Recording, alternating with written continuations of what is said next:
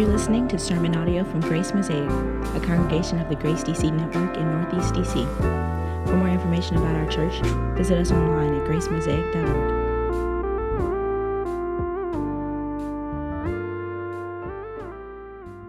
I come this morning to preach on the subject of a song of faith. Recently, I had the opportunity with my 10 year old son, Oscar, to go on an amazing adventure across the country in the Rocky Mountains of Colorado.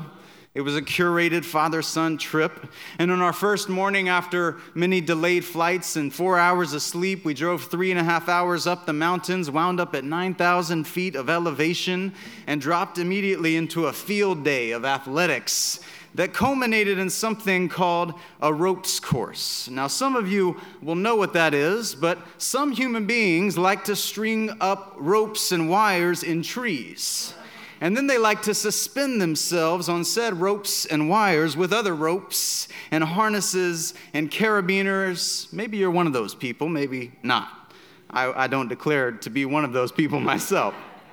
And as we prepare to traverse this uh, mighty ropes course, we were given an orientation from the guides uh, so that we would know the safety measures and procedures that were in place for us. It was made known to us that we would be, while suspended in the air, held at all times by harnesses and carabiners and ropes with backup safety measures and other things. See, the guides have been doing this for a long time, and they just showed us their stuff on the ropes course, and they were completely free.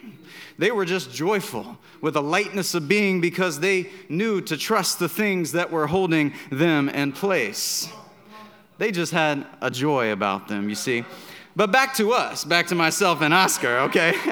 uh, our minds were told certain truths intellectually about carabiners and ropes and harnesses. I believed them.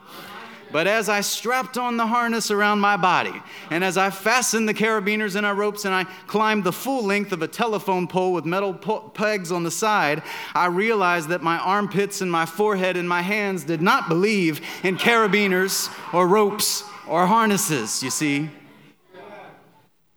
I didn't trust the things that held me in place.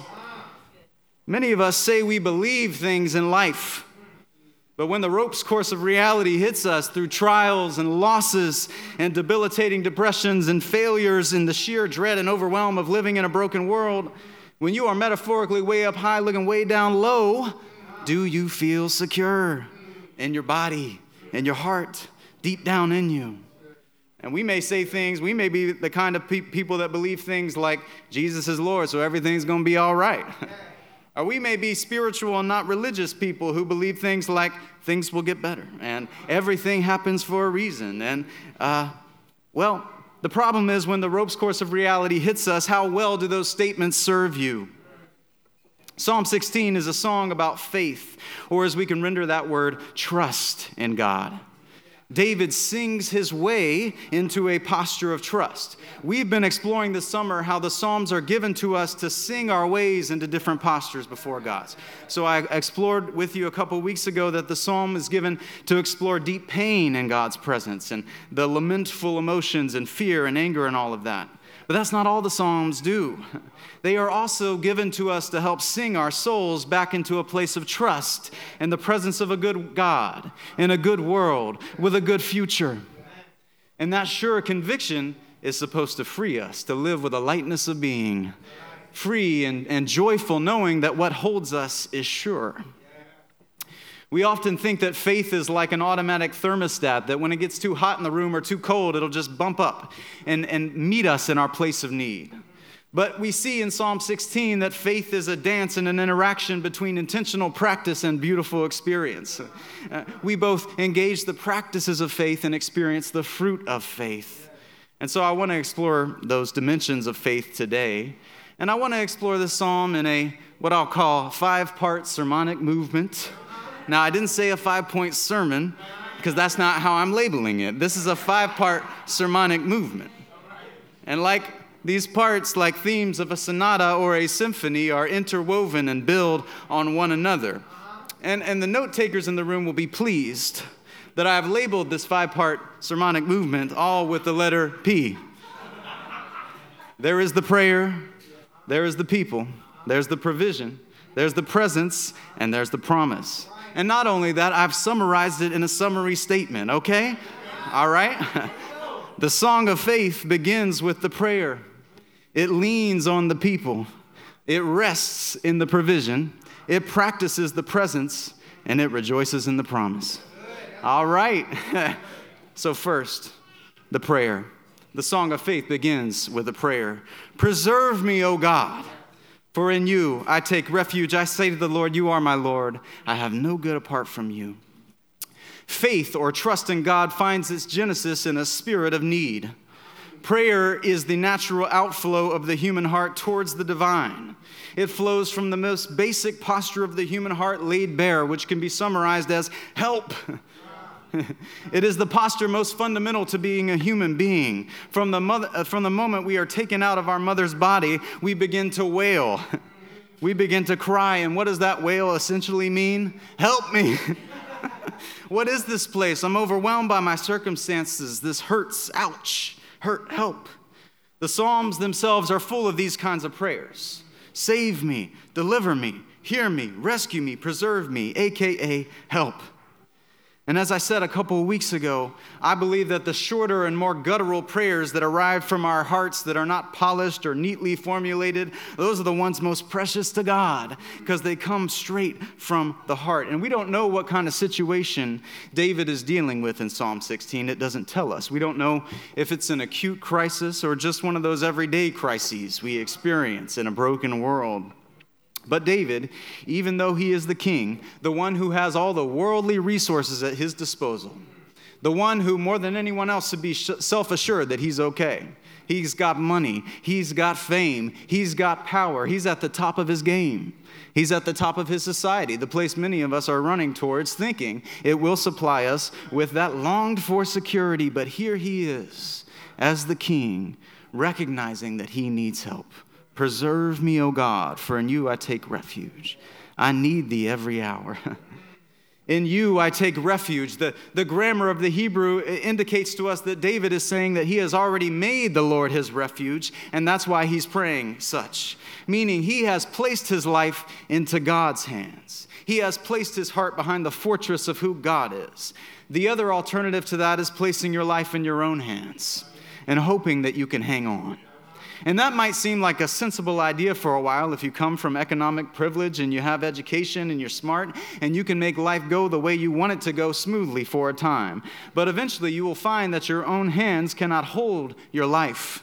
You will find like holding, uh, trying to hold your center of gravity on the ropes course, you need something else to hold you after I had moved to DC, I share, and I've shared this story with many of you. During my transition here, I immediately got plopped down into a church, and Pastor Russ went on sabbatical, and I started dealing with a lot of anxiety in my life.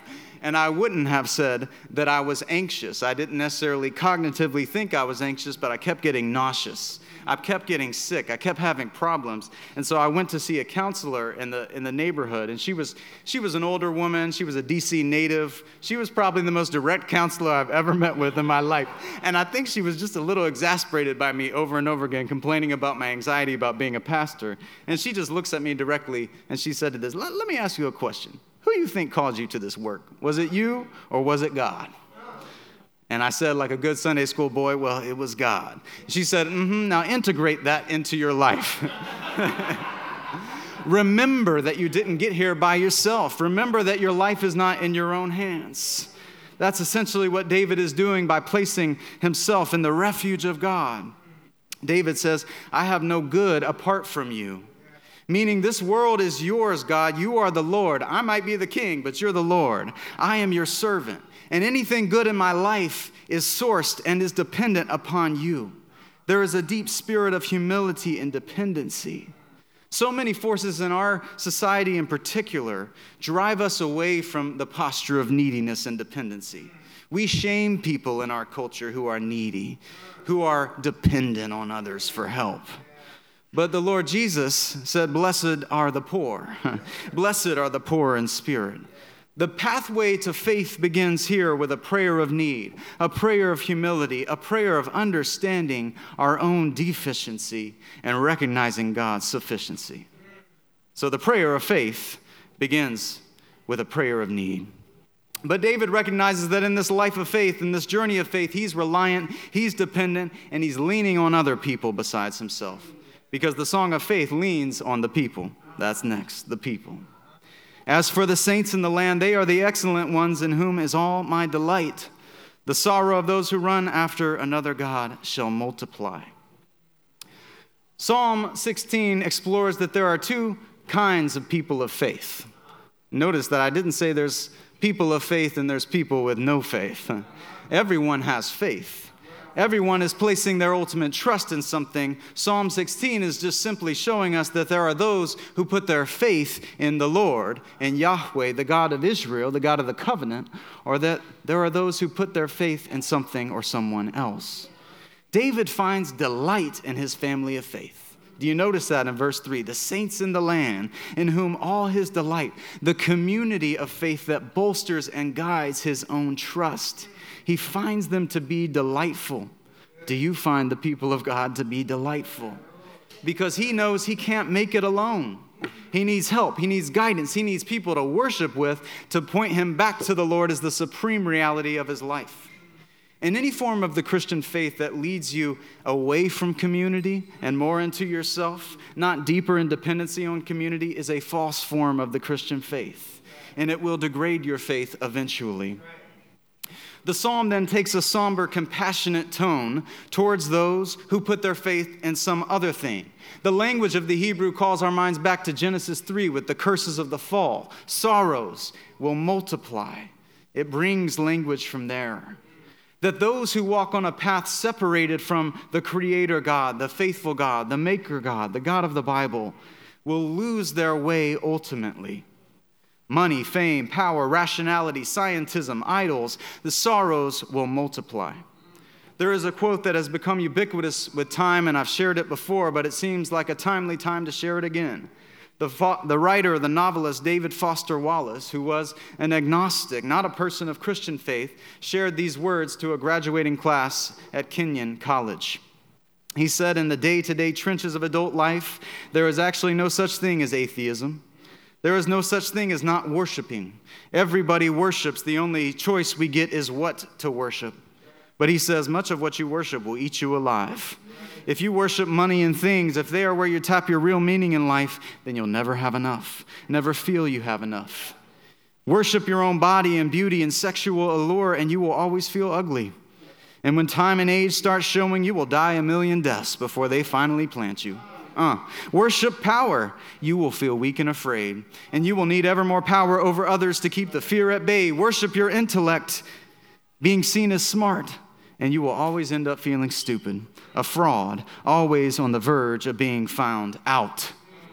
See, idols, those things we worship besides the true God, will always bring us to a place of sorrow because they cannot hold our lives when we are suspended in the air. David is living in a context where alternative faiths are nurtured by alternative rituals. All right, in this case, drinking drink offerings of blood and taking the names of gods on his lips. Now, it, we might not have such rituals today in Washington, D.C., but don't be fooled. It is no different. Alternative faiths are still nurtured by alternative rituals. Be they other formal religions with houses of worship or more covert houses of worship, like the investment banker's office, or the beauty salon, or the bar, or anywhere else where people are buying the security that another God is selling. People of faith were most tempted towards idols in the story of the Bible. Why?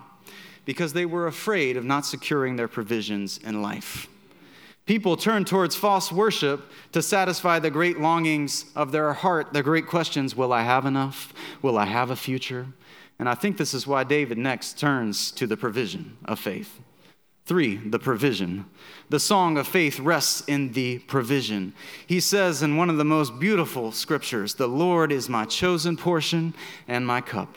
You hold my lot. The lines have fallen for me in pleasant places. Indeed, I have a beautiful inheritance. Instead of clamoring for the security craved by those running after false God, David finds a sweet contentment in the God who has provided for him everything. And now, what the psalm, the, what David does is he uses two different metaphors of provision. First, there is the age old metaphor of food and drink. portion and cup. Those things that still drive so much of our existence as humans, our appetites, making sure we're going to have something on the plate. And David is saying, The Lord is his satisfaction for his appetites. Blessed are those who hunger and thirst for righteousness, someone said. But the other metaphor that David uses is land and inheritance which was a huge factor for people in the ancient Near East and is still a huge factor for people today when it comes to long term wealth and sustainment of your name. David is alluding with these words like lot and, and boundary line. He's alluding to a part in the biblical story where, after Israel is taken out of Egypt, they are led by fiery cloud and pillar into what? The promised land. And in the book of Joshua, you will find chapter after chapter of land allotment, lines, lots, inheritance. And we are led to this theme back when Israel was waiting for God to portion out their promised future land given to them, different plots. And David is using this metaphorically to speak to his security and his position in the Lord no matter the material that he possesses now, no matter the land plot that he is living on now, he says that God is my portion. God has drawn the lines for me. I have a beautiful inheritance. So, no matter what I am going through right now, there is a place being prepared for me, and it's beautiful. No matter the struggle that I'm looking at, no matter the material struggle, the spiritual struggle, the psychological struggle, there is a provision out there for me. All of these words point to the enoughness of God. the practice of faith is meditating on the fact that my provision and my future is secured not by, by my ability to correctly secure those things. They are secured where? In the Lord. My present and my future. I have a beautiful inheritance. Does that necessarily mean material riches? No, indeed it doesn't. But it means something so much greater. It means abundant love, joy, satisfactions, the things that money just can't buy. Paul would later say in Philippians 4 I have learned to be content in whatever situation I face. I know how to be brought low, I know how to abound. In any and every circumstance, I have learned the secret of facing plenty and hunger, abundance and need. What is that secret? I can do all things through him who strengthens me. David is placing himself in the provision of a God who provides faithfully. But this God doesn't just provide portion and cup and lot and line and boundary and land, he provides counsel and instruction. Verse 7 I bless the Lord who gives me counsel. Because we don't live by bread alone, we live by every word that comes from the mouth of God. And, and God didn't just give David that provision of food and security, He gives David counsel. The counselor is God's Spirit, and the thing that God's Spirit has breathed out is the Word of God. It is literally food for the soul guidance, rebuke, chastening, instruction, comfort, hope. It is God's invitation to us to hear and receive His counsel. But that same Spirit, David says, that has produced the Word is deep at work within his heart. See that phrase, verse 7 In the night also my heart instructs me. Now, what this verse is talking about, I think, is not that restless anxiety that keeps you tossing and turning at night. It is those moments of quiet reflection when the Spirit speaks deep in your conscience as you examine your heart and guides you in the way you should go. The same God who spoke Scripture speaks within our hearts. It's not detached from Scripture, it's not detached from community, but the Lord is there, deeply present within our hearts, says David, guiding us as we lay in our beds at night. And that's the next place that David goes, is indeed the presence of God. Because the song of faith practices the presence. David says, I have set the Lord always before me. Because he is at my right hand, I shall not be shaken. Later on, he says, In your presence there is fullness of joy. Here's the beautiful interchange between practice and experience. David says something. He says, I have set the Lord always before me. It is such an interesting phrase because no one can move God around. no one can place God before them, but David is saying, I have moved my consciousness to recognize that I live all of my life coram Deo before the face of God. To live out that great Rockwell lyric, though in a totally different way, I always feel like somebody's watching me. Not in the creepy sense, but I sense eyes of love on my situation. I sense that God is in the room, not in the sense of, of judgment, but in a sense of deep companionship. It is calling our heart back to the attention of God's presence. There was a famous French monk named Brother Lawrence. And he was a monk who lived in the 15, 1600s. I can't remember the years right now, but he was a soldier, a veteran. He had uh, he was crippled from life from the injuries he suffered in battle and eventually became a monk. And he wrote this book, or people wrote a book about his teachings called The Practice of the Presence of God. You might know it. This obscure French, French monk has been translated into countless languages across the world because many people have found him so remarkable. And here's what he says in one of my favorite sections within a new translation. He said, The most sacred, most ordinary, and most necessary practice in the spiritual life is the presence of God. When we practice the presence, we enjoy and become familiar with God's divine company, speaking humbly, looking to Him lovingly, for support at all time and every moment without methods or limits, especially during times of temptation, pain, and loneliness and exhaustion. He says, during our work and other activities, even during our reading and writing, no matter how spiritual, we must stop for a brief moment as often as we can to love God deep in our heart, to savor Him, even though it's brief and in secret. Since you are aware that God is present before you during your actions, that He is in the deep center of your soul, why not stop your activities at least from time to time to love God, to praise Him and ask for help, offer Him to your heart? And this practice, he says as I, as I end this, this practice dissolves gradually and almost unconsciously the self preoccupation that is such a part of human nature. David, even in the midst of his prayer before God, recognizes God's presence with him. It is, in a sense, like being on the ropes course and recognizing that your guide is immediately in front of you or behind you, that they hold you or that you can hold them. That is what the practice of the presence is like. And then David says not only that God is present, but that God is at his right hand. And there's several things that this could mean, but one that I think that is powerful is that in the ancient world, when a king went off into battle, he would put his, he would put his most choice soldier right on his right hand as, as the first line of defense the best fighter, the best defender, the best warrior. And what David is saying is that I, in my life, right now, at my right hand, ultimately have the best bodyguard that there ever was.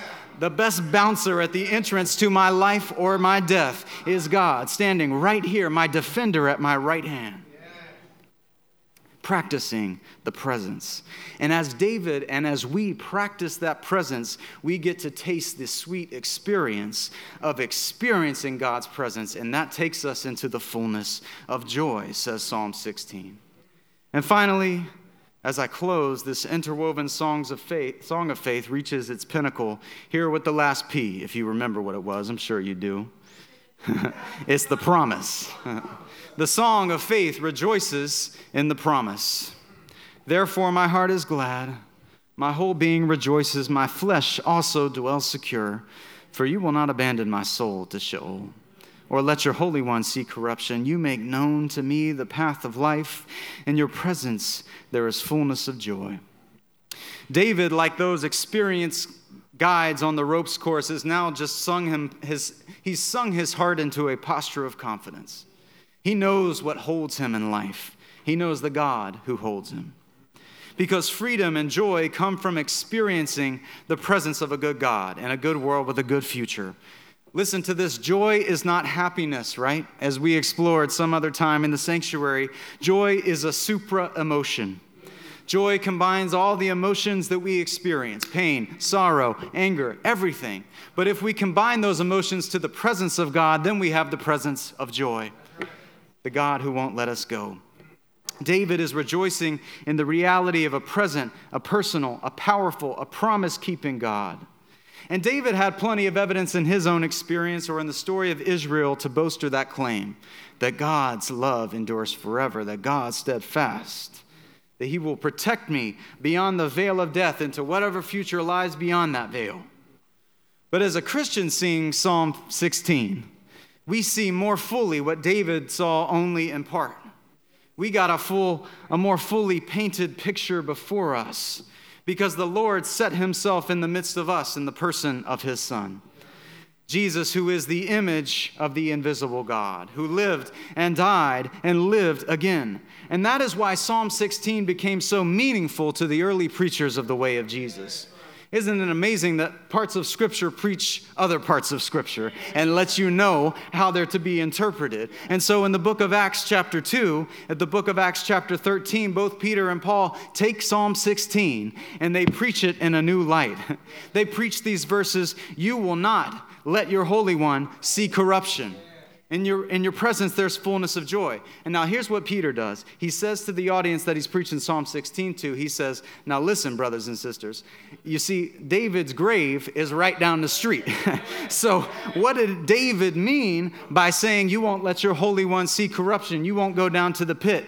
David was anticipating another one who would come, and another one who would fall down into the pit of death another one who would suffer all the consequences of sin and be taken down into the pit, seemingly seeing corruption for all time, but one who out of the midst of darkness carved a new path of life. You make known to be the path of life in Jesus Christ, we have the trailblazer of an eternal inheritance. In Jesus Christ, we have a light and life that cannot be distinguished. And therefore, I can place my soul, my refuge, in the story of who Jesus is and find that even when, I, when I'm knocking on death's doorstep, I know that I will not see corruption beyond the, I, I will not ultimately see corruption because he didn't see corruption. Right and I can be confident in my body with my whole self that I will ultimately not be piled up in the meaningless pile of human history. That God has made me all of whom I am, that God will redeem me forever, that God has given His gospel to me. And this is at the heart of faith. But what we find out is that the gospel is even more because I, I, find out I didn't even start my faith. That God is the author and the perfecter of my faith, says Jesus. And faith in the Bible comes to be centered around this one. See, he is the great answer to the prayer of need. He is the gatherer of a people from every tribe, tongue, and nation. He is the provision from God, His body and blood poured out for us and is our life. He secured a beautiful inheritance for us. He's the very presence of God who tabernacled among us. He is the one in whom all the promises of God find their yes and amen. You see, the, the, the, the prayer and the people and the provision and the presence and the promises find their nexus in the Lord Jesus. So, as we practice faith, we practice faith in this one, and we experience the beautiful fruit that comes from knowing Him. And in His presence, there is fullness of joy and pleasures forevermore. Amen.